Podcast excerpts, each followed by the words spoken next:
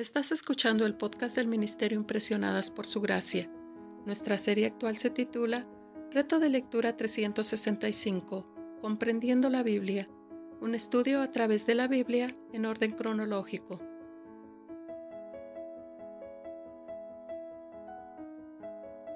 El reto de hoy es leer 2 de Samuel 5 y Primera de Crónicas 11 y 12, por lo que te animo a que puedas abrir tu Biblia y nos acompañes en este episodio a estudiar la Biblia.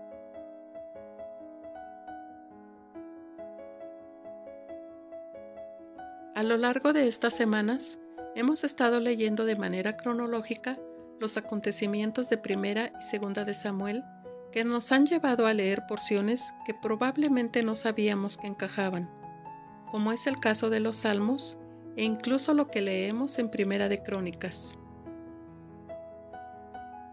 Hoy leemos dos porciones que muestran similitudes, debido a que el autor de Primera de Crónicas toma prestado lo que se escribió anteriormente en Segunda de Samuel 5, donde encontramos la lista de los guerreros. El cronista no presenta a David con historias sobre él antes de convertirse en rey. Él quiere en cambio animar e inspirar a los judíos que han regresado del exilio, enfatizando el apoyo militar de Dios al rey más grande de Israel. ¿Cómo se sentiría inspirada la audiencia del cronista por la conquista de Jerusalén por parte de David y por las historias de los soldados de David?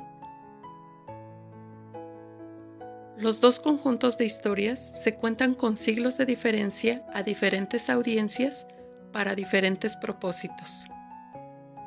Esta historia fue escrita poco después del exilio para explicar a los judíos exiliados por qué Dios había permitido su caída.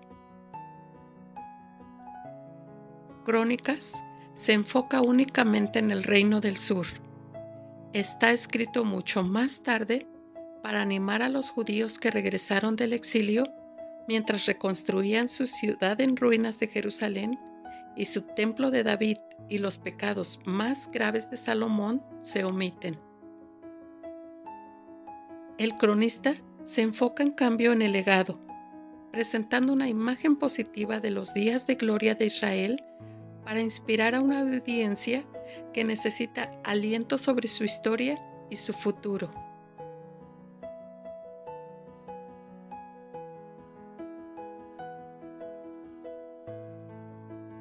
Mañana continuaremos con este viaje por la Biblia.